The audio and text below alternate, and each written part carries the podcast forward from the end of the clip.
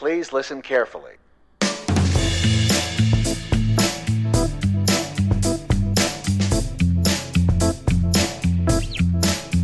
Welcome to Autism in the Wild, the show that talks about what it's really like living with autism. Here are your hosts, Noah and Chris.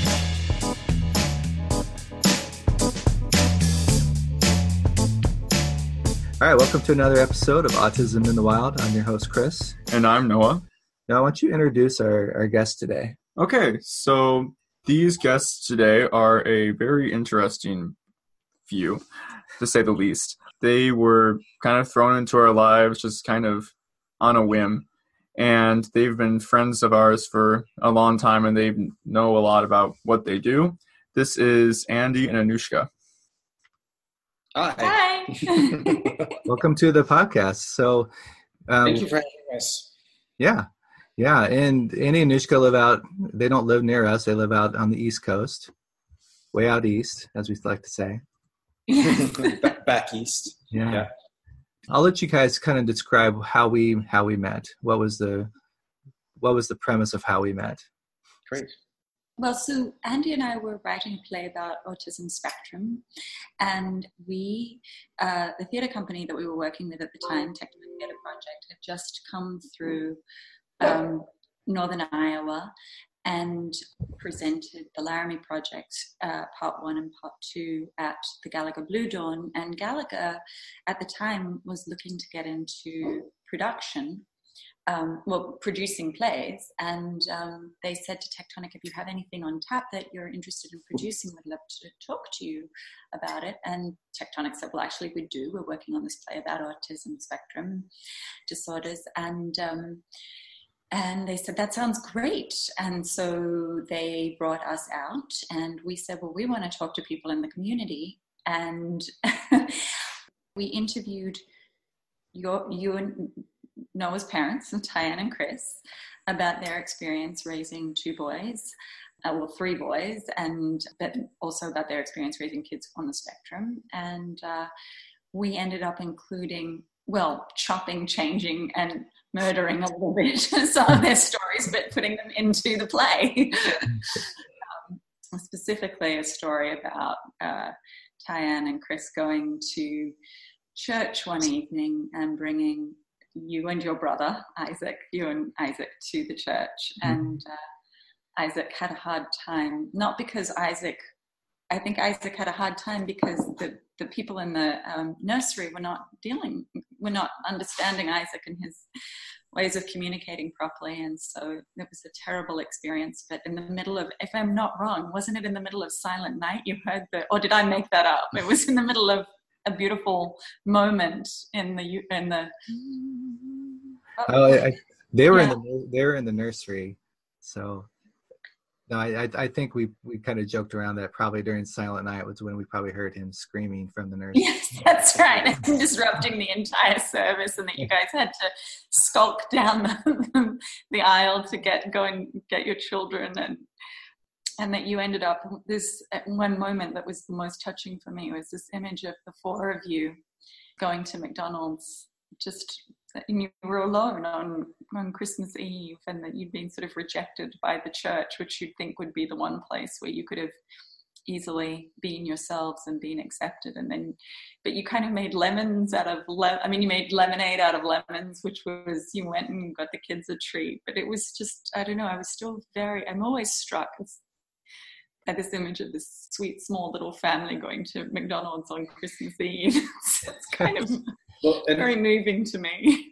It was also moving that you all shared your stories with us, and you know it was something that we were interested in in finding people who had similar but but different experiences than than our own. You know, as we were doing research on this, you know, we had experience with autism, but we were we recognized that everybody who has experience with the spectrum has a totally different experience. And so we were really looking to find um, other people and just to check in with, with how people were doing and what their challenges were and what their successes had been. And um, and so you all were were amazingly generous. And so was the entire uh, community of, cedar falls. I mean, just just really, really welcoming and open, and, and that was really helpful for us while we were developing the play.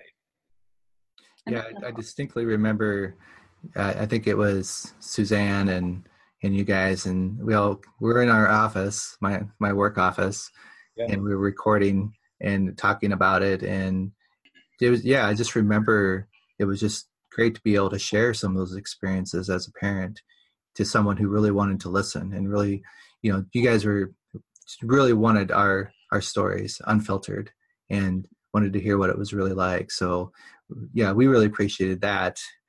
Yeah, so thanks for for doing that because getting all these different perspectives from people is so important. Because like you said, um, the more people we talk to on the podcast, the more we realize there are some similarities, but there's everybody is different, so everyone has a different story to tell. I also think that you know Isaac. There were so many moments when I remember workshopping things. The doors at the Hy-Vee, Isaac being mesmerized by the doors. And we tried to get that into the play so many times, but we didn't get it in. But your family's specific relationship to the Hy-Vee, of course, made the Hy-Vee a presence in the play. I mean, so, you know, we could not, there was no way we could do that, that play without having the Hy-Vee. That's so, um, that's so fun. I mean, we still go. I mean, we yeah. it's, it's still there. You know, what's funny is, uh, you know, we go so often that you know we tend to go through the same lines of the same cashiers and over time there's this this woman dorothy that she works she works there part-time but she's actually become a friend of ours she mm. came to noah's jazz show last week because oh, that's how that's how often we go and we get to talk to people there so I, I, was also thinking about um, we tried to get the other thing that we tried to get into the play was um, the fact that you guys always are able to spot the grammatic grammatical errors in the signs and the spelling mistakes. That's, that's mom and Henry. Yeah. it's such a i mean it's such a, a, fun way to interact with such a pedestrian place i mean it's really I mean, my mom's the type of person who, whenever she like go by a house with like a rock that says like the Smiths or something like that, she'll be like, "Yeah, this apostrophe should not be there. It should be here or not exist." yes. He goes in like a five minute rant about it. It's hilarious every time, but every time. Yeah. So just to kind of uh, we'll back up just a little bit. So yeah. the the play that you guys wrote, and correct me if I'm wrong, you guys co-wrote the play and did you were you the directors as well? Yeah. And the and the play was called Uncommon Sense. That's yes, right. that's right. And um, we um, we first uh, presented it at Gallagher Bluedorn in uh, in January of uh, of 2017, and um, and then it subsequently had a New York run uh, in November of uh, that same year. Yeah, we we saw it. We saw it both shows and at the Gallagher and, and loved it. And Isaac and I came to the the rehearsal on Friday night. That's right. That's right. Yeah. And we sat in the back, and I didn't know how he would do. And I have to say, when I saw the the, the French fry scene, um, I just broke down. It was so weird. well, I think I was in tears too, especially uh, at the talk back afterwards. It was a bit, it was very overwhelming too. And first of all, I was terrified. I kept thinking, I hope we haven't made, haven't offended or butchered this.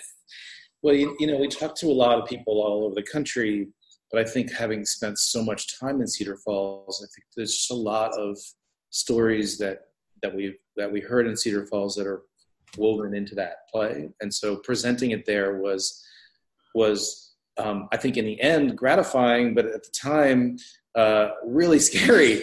Yeah. mm-hmm. Kind of reflecting back to people their own experience. And when you do that, you know, if you get something wrong or you, you know, don't represent someone well or the way that they expect, you know, they, would be upset. So, so um, we were just hoping that people would receive it as we meant it, which was an offer of, you know, the whole community to, to gather around everybody's stories and, and to, to share with each other and to know in the community you know, who was who was dealing with what and and how they were going about their lives in a, in a way that sometimes becomes very isolating and private. So, yeah, uh, it was a wonderful experience. I thought those performances um, and everyone who came seemed to get something out of it, and um, and share a lot with each other. So it's a really incredible audience both days. Yeah. There's almost 2,000 people saw it in, in two two performances. Yeah. And yeah. it was such an, um, an inclusive audience too, which was fantastic. I mean, you didn't present the show in a way that I mean, you know, there are shows that you have for that where they take the lights down to. I mean, they they bring the lights up sort of seventy five percent more, and that the, the, they tone the the sound down so that it's not so harsh, so that people on the spectrum can enjoy well inclusive performances. Um, but this yep. was the show was presented as is, and people were allowed to respond to it as they needed to, which I also thought was a really interesting model of inclusion, which was just you know, if you need to leave, you leave. If you need to make a noise, you make a noise. And if you need to, and, and also, I love the fact that they presented the show on the monitors outside so that if people did need mm-hmm. to leave, they weren't excluded from the show, which was great. So, yeah. It was a very, I mean, it was a very special couple of days for us and it was hard to then take it to new york where, where it was a harsh new york audience and, and they were great too they were fantastic but it was just different. It was very, it didn't have this huge community feeling. Yeah. Same way.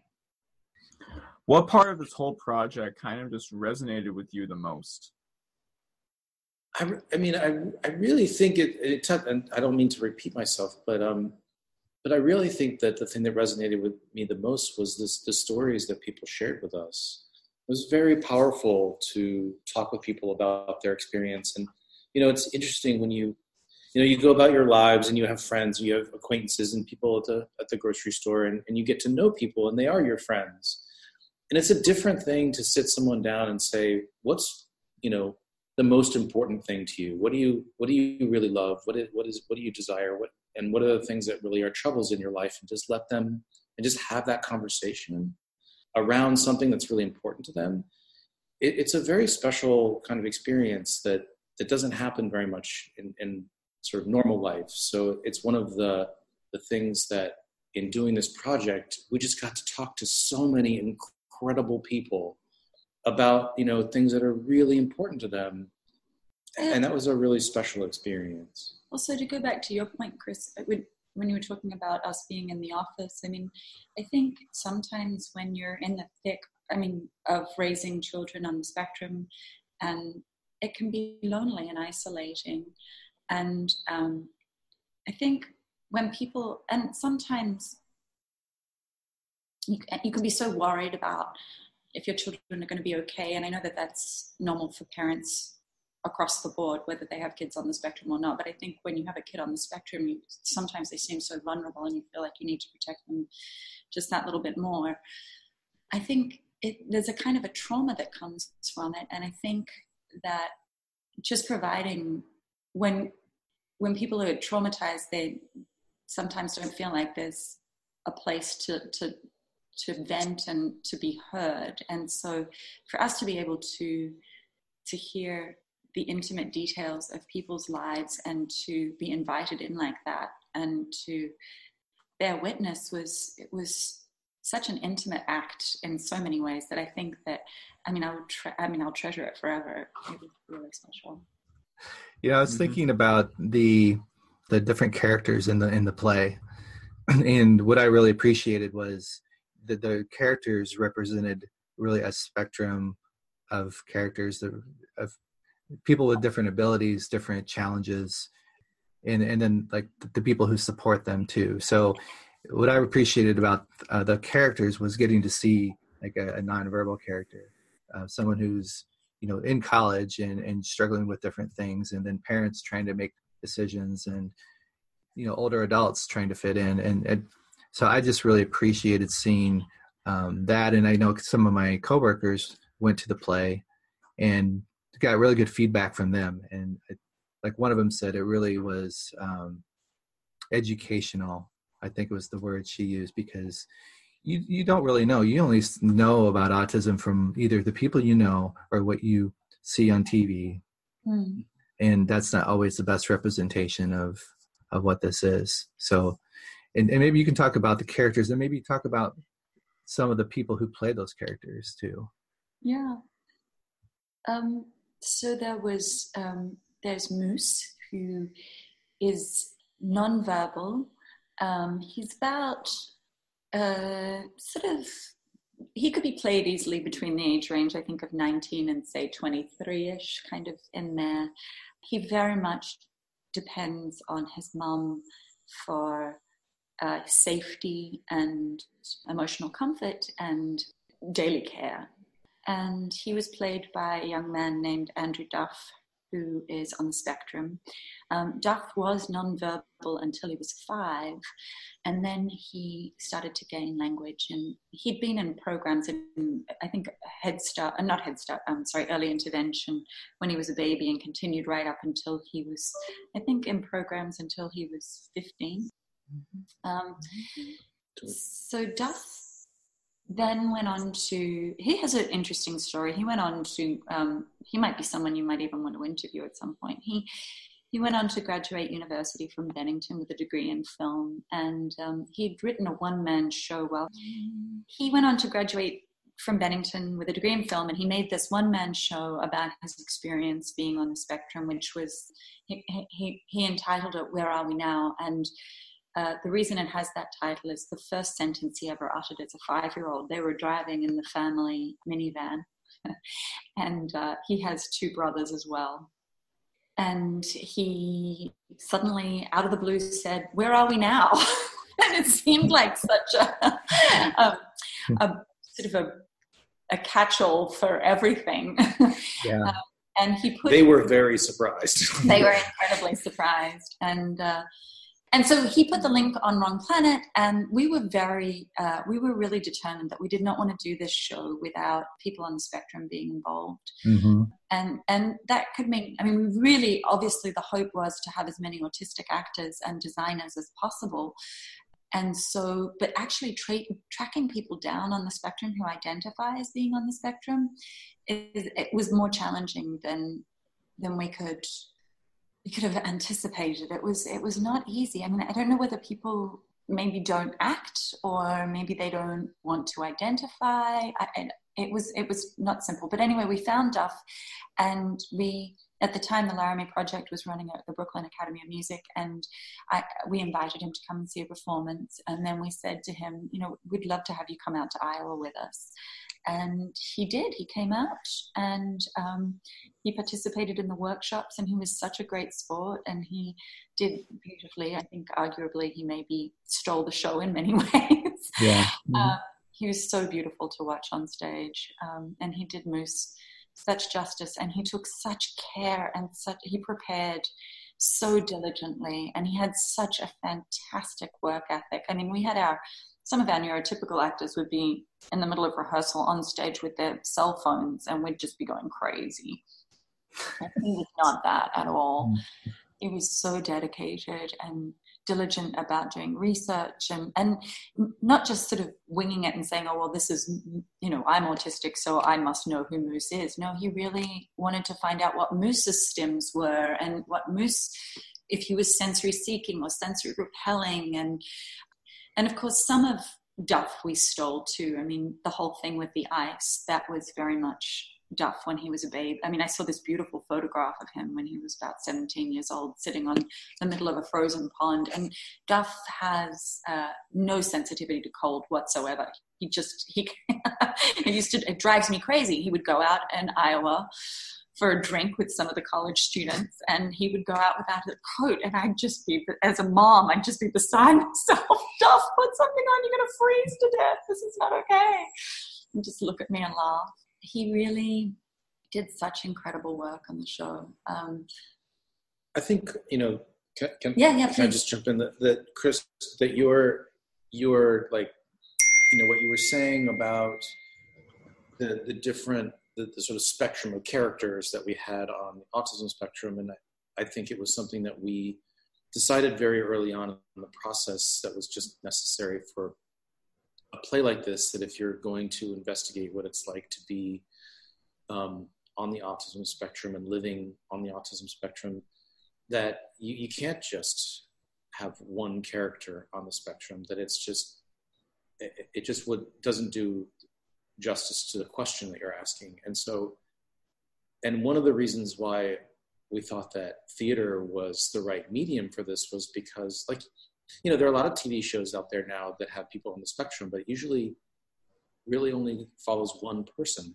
on the mm-hmm. spectrum and then everyone else is not on the spectrum and there's a conflict that arises around that and and this play and i think the theater allows for a different kind of language around the experience of being on the spectrum. And so all these characters can kind of exist in the space together and you really get a sense of what this what being on a spectrum means um, which i think is sort of a foreign idea i think to a lot of people. And they don't even understand what it means to to have a spectrum and and what what that is. And so um, it was definitely something that was important to us. And so we had you know characters that were nonverbal like moose we also had characters who were highly verbal like like dan who's based on someone who's also living in cedar falls um, mm-hmm. who you know, um, can write, you know, a thousand page novel in a month, who can, you know, um, has, you know, uh, you know, three languages, who, you know, um, decides, decides he wants to be a scientist and then he wants to be a writer and then he wants to be an actuarian.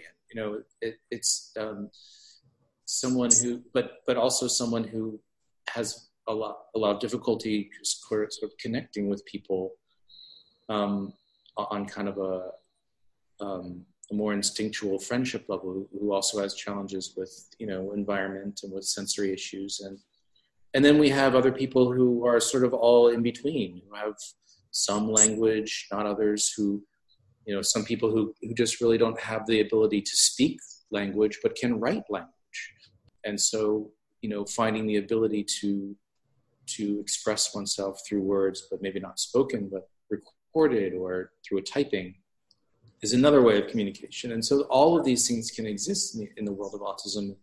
The theater, I think, is just a really good medium for that. It's still difficult to do in film and TV. Yeah, and one of the things I remember about watching the show and even the workshops was the sensory stuff that you guys did with the lights and the sounds that all integrated in with the the characters. And that was really I really enjoyed that. I, I think it's you know it's interesting to see you know lighting effects affect one person and not another person. And you know also we used video to kind of indicate a little bit what might be happening inside someone while you know on the outside you're seeing something that's quite different and i think that all those things sort of blending together in a space where you're watching with a group of your community i think that's that's a very special theatrical experience yeah. Cool. Um, what are the future plans for this show, if there are any? Um, that's a good question. To get it done. to, to, see where else we can get it up. Yeah. Um, we uh, there are no set plans right now. We're um, we're looking to do it again, but we're not sure where that would be. As soon as we find some backing and some have some time, yeah. we're uh, we'll do it again. Cool. What was something that you learned as part of this process that completely surprised you, or was maybe different than what you kind of your um, expectations were or assumptions were? Good question. Wow, that stumped me. um, do you think it was the process was more difficult than other plays because of the of the topics and the and the people involved or is it about the same or i think it's much more complicated and intricate than anything i'd ever worked on before i think we would have i think one of the things that was the most surprising was um, how restricted we felt. I mean, we were so restricted by money. We, I mean, mm. would have loved to have had a cast of, you know, 10, 12, 13 autistic people on stage. That would have been our ideal um, and told as many different stories as possible. We were, I mean, and, and it shouldn't have been surprising because, of course, every theatrical experience has a budgetary limitation when you're trying to produce something. But I think what we imagined and what the reality of execution were was it, it felt like slamming into a brick wall.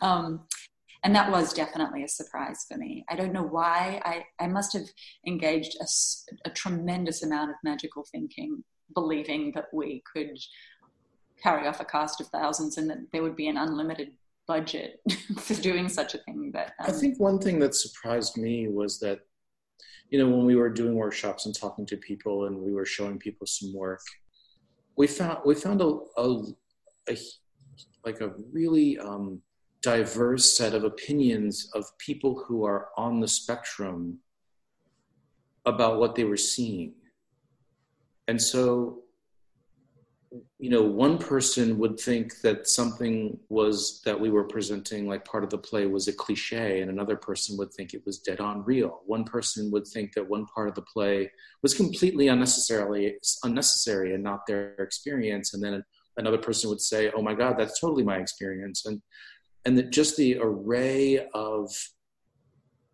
of experiences and people wanting to be reflected and and the different ways that they felt like that reflection was correct what i think that was mm-hmm. surprising to me um, you know we definitely wanted to bring all a lot of different experiences but then i guess we thought oh well then the community will see itself but of course there isn't one community mm-hmm. you know there it's it's a lot of individuals dealing with different things um, and so I think that was a big surprise to me. And again, maybe it shouldn't have been, but but it was. No, what do, what do you remember about the play? Let's see. I think here it's it's been a few years. A couple years. It's been like yeah. two, it's been two years actually. Like yeah. January is when it came out in 2017. I remember there were doors everywhere. About yeah. like stage. Yeah. I remember there was a door on stage left that was just like 20 feet in the air that was just led nowhere. well, that's what I remember. There was yeah. there was a lot of in my mind there was a lot of stories that from it was a different people, which makes sense. That didn't feel connected at all, but at the same time that made sense to me. Hmm. And why it was like that. Because everyone's story is different and doesn't have to be connected to each other. Hmm. Did you connect with one of the characters more than others? I think so. I don't remember specifics. Was it was it Dan? The grocery guy. Yeah, Dan. Mm-hmm. I kind of resonated with him a little more about his social experiences and how his life kind of worked. Mm-hmm. So that's mm-hmm. my two cents about it. Yeah, yeah. Yeah, I, I thought a little bit about that about that with you, and then mm-hmm. Moose. We actually know the real Moose, so yeah. he and Isaac are classmates. So Moose, his character, there some of the times reminded me a little bit of Isaac. I just remember he sat in yeah. front of us at the show. Yeah, he did. Yeah. yeah, yeah. So that was close. And then, um, like I was telling you guys before we started recording, uh, Isaac and I came in. You guys invited us to come to the rehearsal uh, the night before opening night, and mm-hmm. we sat in the way back just because we I didn't know how Isaac would do, and then we ended up going closer. And but the first time I saw the French fry scene, which you know is is the story of of our family, it was so weird. I'm sure to see that, but I was just so overwhelmed with emotion mm. that night. Mm-hmm. But it, and, and then the opening night, I remember sitting around and I could hear people crying because I just know they could they were relating to those stories. Mm-hmm. Yeah. Mm-hmm. It was a very emotional audience in Iowa. It was yeah. great. It was great. did you not get that response in New York? No, we did. We had people sobbing. Um, okay. We had people sobbing, but because it's New York, there wasn't. Uh, it was so. Um, it, it, seemed like in Iowa, you know, the, the, the community came out to talk about itself and to talk to each other. And in New York, it's just always a little different. People go to the theater for a lot of different reasons. And so there's always sort of the, the faction that's sort of coming out to sort of check and see what, you know, slick the- new theater, you know, method is happening. And like, and for those people, like, this wasn't really a show for them necessarily. It was really a show for people who wanted to engage with the ideas of, of autism. Yeah. Um, and so for those people who were there for that, it was extremely moving, and we had a lot of moving experiences with people, you know, who were coming up to us afterwards saying, you know, I, I finally saw myself on stage, or I finally saw my experience on stage. And those were people who were on the spectrum and also supported, you know, people who were supporting people on the spectrum both. And I think that, that that's really what we did the play for. And and also for people to come up and say, yeah, that was that was a huge education for me. Just like your, you know, colleague at work, just you know, people saying like, I now I know what's going on in this community. I also I think we also had the goal of trying to present the spectrum in a way that was to bring out the sort of the visual beauty and the aural beauty of of of parts of the spectrum and not just make it seem like this really dark, heavy. And we tried to make a play that was beautiful. It had a lot of humor in it. And humorous yeah. and mm-hmm. because I think these things all go with the spectrum. Um, and I think I don't, I don't, no, I can't describe the difference between the New York audience and the Cedar Falls audience. It was just that we didn't have enough time to process with the New York audience, I would think. I mean, it was really, they came, they left. I think it's also different, you know, in a run in New York where, you know, you're doing eight shows a week. And so it doesn't have that kind of like, that, that, that feeling of the event of it just, just for two nights and having the whole town come at once is different than, streaming people in, in in smaller doses over you know five week five week period and so the the experience for us becomes a little spread out and we're not there every night and we don't really know what's going on. And you know it, becomes just a different experience. Sure. Sure. But i, I would say one thing I've, I've been learning over the years is the fact that your play is not for everyone is actually a good thing because you you want your play to be for who you're you want it to be for. Like you're you're narrowed it in on, you know, people who live on the spectrum, people who live with people on the spectrum, and people who want to learn. And if people want to come just for the theater experience, that's great. And if they took something away, that's okay. Mm-hmm. Like we're doing this podcast not to we know that not everyone will want to listen to this and that's that's totally fine. I don't want everyone to hear this podcast. I want the people who want to learn about autism and what's really like living with autism was mm-hmm. to hear this podcast. So I think it's okay that some people just kind of came and, and, and went from your yeah. Absolutely. It's there for everyone and everyone can take from it what they what they would like. Yeah. Well that's the great thing about art, right? You can you can you can make something and and people will take away different things from it. Yeah, exactly. yeah. yeah. So you kind of said this a little bit, but maybe can you just kind of when you when you first started the process, what were some of the goals you wanted you wanted to you get out of the process in terms for the audience, and do you think that changed over time? I, I felt it was really important to to create something, a group of stories where the people who are on the spectrum could see themselves reflected in, in, in on stage. And also people who were not on the spectrum could learn a little bit about what was going on with people who may not be able to communicate the way that they're expected to communicate and so those two experiences were important to me starting out and i think continued to be that was sort of my goal yeah i think to reflect for the community to offer to provide exactly what i talked about before it's going into um, talk to people who have the experience of living on the spectrum or who have the experience of living with people who are on the spectrum to reflect that experience back to an audience. I kept thinking of us as sort of translators in a way. Um, yeah.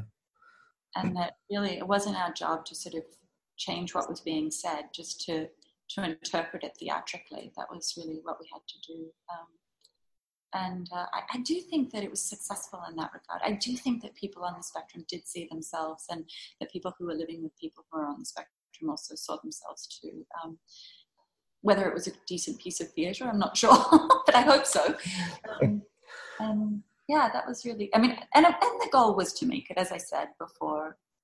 I did want to make something beautiful. I really did, um, and yeah. I hope we achieved that. I think we did. And I, funny. yeah. Yeah. Well, I think with as a parent of two kids on the spectrum, uh, life is very messy, and sometimes it's beautiful, sometimes it's funny, and sometimes it sucks. that, that, that, that, that, yeah, that sums up what we hope the experience of the play would be. I love that it does, Noah. There's uh, maybe I should rephrase that. Sometimes it's challenging. Yeah. That's a very PC way of putting it. But you know what? I'll, I'll, I'll I can, re- I can recontextualize that for you, Noah, and said every parent about parenting any kid at any given time or moment. Yep. Every kid is That challenging. makes sense. But you know, I think what it, one of the things I'm learning as part of this podcast and your play is sometimes telling stories are the best way to tell people about autism because Yeah. everyone is it's not like this is the thing and this is what it is uh, i think hearing stories about elevators and doors and colors and sounds and experiences uh, are the best way to, to share these stories Well, it's, it's interesting because I think a lot of the conversations around autism take place in clinicians' offices or doctors' offices, and and it, I think it it just doesn't encapsulate the experience. Like someone can try to explain it to you from a DNA perspective, or you know, and those are all important. But I think that's what was different about having this experience. Is you know, as a as as someone who you know has supported people who are on the spectrum you, you don't often like you're like our experience sitting in your office you know talking about sort of trading experiences of our, our families being on the spectrum i think the reason why that feels like such a release is because i feel like i'm always trying to explain it to somebody in, you know who's a clinician or a doctor or, or Yeah. and pr- try to always qualifying people on the spectrum as being this or that. And and i think you're right. I think really the experience lies in in the anecdotes you know in the in the stories that um that just have a lot more uh nuance to them. Yeah, I think you gave a lot of people, the characters were able to give the audience a lot, maybe more empathy towards what the challenges and the beauty of, of this type of life can be. So, Mhm. yeah, I, that's what I really appreciate about the play. It was just, it was very real, but like you said, it had the humor and and the beauty in it too. It was just, I think it was just a good summary of what what life with autism is. thank you Yeah, Noah, what thoughts do you have? I think it was a very good show. It was one of one of the best productions I've ever seen, and it opened up. I think I think it opened up a lot of people's eyes about how autism works. If that makes any sense. Mhm. So it's a yes and no sort of thing because everyone's different, and some things that apply to a certain person don't always apply to someone who with autism as another person. But I feel like it really tried to help people understand that this is how autism is and this is how we are as people. Mm-hmm. Uh, you could share with Andy and Nishka a play that you were in this fall. Yeah. So this fall we did a I decided to do theater for the first time in a few years. And the fall production we did was a show called The Curious Incident of the Dog in the Nighttime. You guys know about that show, I can just I can tell. and my and it's about this and for those who don't know, it's a it's a show about this kid in the UK. His name is Christopher. And he beginning the show starts and they and he finds his neighbor's dog dead. And of course, neighbor finds him with the dead dog, thinks he's the one who killed the dog, and he starts going like on this goose chase to figure out who actually killed the dog. And he's on the spectrum as well. So our director spent a spent a good amount of time, a lot of time with choreography and blocking stuff on how to show like how his senses are with sound and movement and lights and stuff like that. And Sam, who's a really close friend of mine, I don't know if you'll listen to this or not, probably not, but he was Christopher in the show, and he really went, I feel like, to the next level in terms of figuring it out. I'm not entirely sure. I didn't really know how he prepared for it, but he was spot on with under with how my director wanted him to act and stuff like that. But in that show, the one thing that kind of drew that kind of would have been like a turnoff point for me as an as a listener or as an audience member was that it was a very stereotypical version of how Asperger's or autism is is portrayed, like with the meltdowns and stuff like that. There's a few too many in that show, yeah. in my opinion. But also looking at it, if you know the story, there's it's a lot for Christopher to go through because yeah. he ends up traveling by himself to London to find his mom, who's supposed to be dead, and yeah, and is, abandoned him, which is awful. Yeah, yeah, and it's a lot of emotional pain. Yeah, mm. for that. I think, I think. I mean, I love that show. I really do, and I, I, mean, I loved the book before they even turned it into a show. The one thing I've always said that was different, I think, autism is the obstacle that gets in the way. I mean, essentially, I feel that Curious Incident is a mystery. It's a mystery play mm-hmm. yeah. or a story, and you don't because I mean, it's a who. It's a true who done it, right? Who mm-hmm. did it? Who yeah. And autism is the sort of obstacle that gets in the way of figuring that out in many ways. But it also, the who done it provides a space for people to explore a little bit about what it's like for these families, which mm-hmm. the narrator, I mean, not the narrator, sorry, the author, whose name is escaping me. And I think he spent some time working in a um, facility for people with developmental disabilities and various other disabilities. And, mm-hmm. you know, I think he also said at some point that he didn't really feel that he didn't want to be so specific about Christopher being on the spectrum because he wanted it to be more of a catch-all for uh, people to understand what what uh, disability is like, what it can be like. Um, and I think he was tremendously successful in, in putting that together. And it was, I mean, it's so heartbreaking that his mother abandoned him. It's just, mm-hmm. oh, and his poor dad, and oh god, yeah, it's a it's kind of a heavy play for it's a, a it's a very heavy play for a high school, but yeah, yeah. I think it went yeah. very well. But so necessary. I mean, mm-hmm. I think it's great for a high for a high school to do a play like that because it's it's it helps kids to understand. I think mm-hmm. there are some there are some high schools that have um, Curious Incident as um, required reading. I know that. Okay. I think it the should book. be mandatory yeah. reading for you know most high schoolers.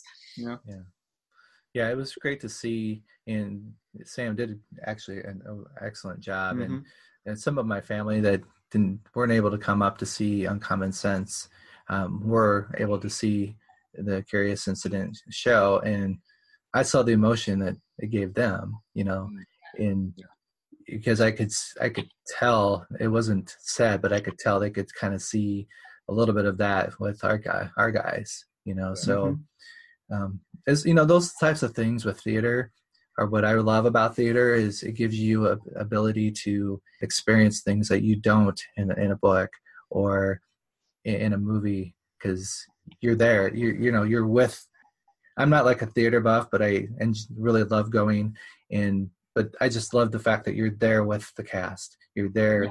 it's live it's it's happening and you get to experience everything about it so mm-hmm. I think a play like Uncommon Sense is the, almost the perfect medium to to share stories about autism. Yeah, we were, we were yeah, it's, it's very, very lucky. Yeah, it's a very engaging process, and you know, there's there's actually um, there's some science behind it now about about what what happens in your brain when you watch someone go through something in front of you. Your brain can actually mimic those same that same activity that that person is going through in their brain that your mm-hmm. brain kind of picks up on it in a really visceral level and so it's something that the theater kind of offers that other media don't all right no do you have any other questions today nope nope andy and nishka do you have anything else you want to share that we didn't touch on today I'm just I'm really happy that that you guys are doing what you're doing. Yeah, it's wonderful. And you know the podcasts are great, and and it's more storytelling. You know, and it's it's it's it's really important, and uh, and it's I really appreciate you guys putting through the, the, the, effort to, to put these stories out there and to have these conversations in such a public way. So thank you. Yeah, it's oh. it's been a lot of fun, and mm-hmm. uh, Noah's been a good co-host, and yeah, it's great. So, yeah, it's it's been a lot of fun and uh, continues to uh, be enjoyable. So we mm-hmm. plan to continue to do it as long as we can get uh, people to be on our show. So mm-hmm. yeah. All right, I want to thank Andy and Anushka for being on our podcast and sharing their insights and stories about their experience with Uncommon Sense. Really appreciate it. It was uh, a blessing to to have gotten to, to know them over the years and to have been part of that uh, play. And just again, it was really weird to see ourselves portrayed on stage, but pretty awesome as well. All right, appreciate everyone who's listening, and I hope that we can continue the momentum. So if you know anybody that would be uh, a good um, person first interview, uh, reach out and, and, and let us know. I'd really appreciate that. Until next time. Thanks for listening.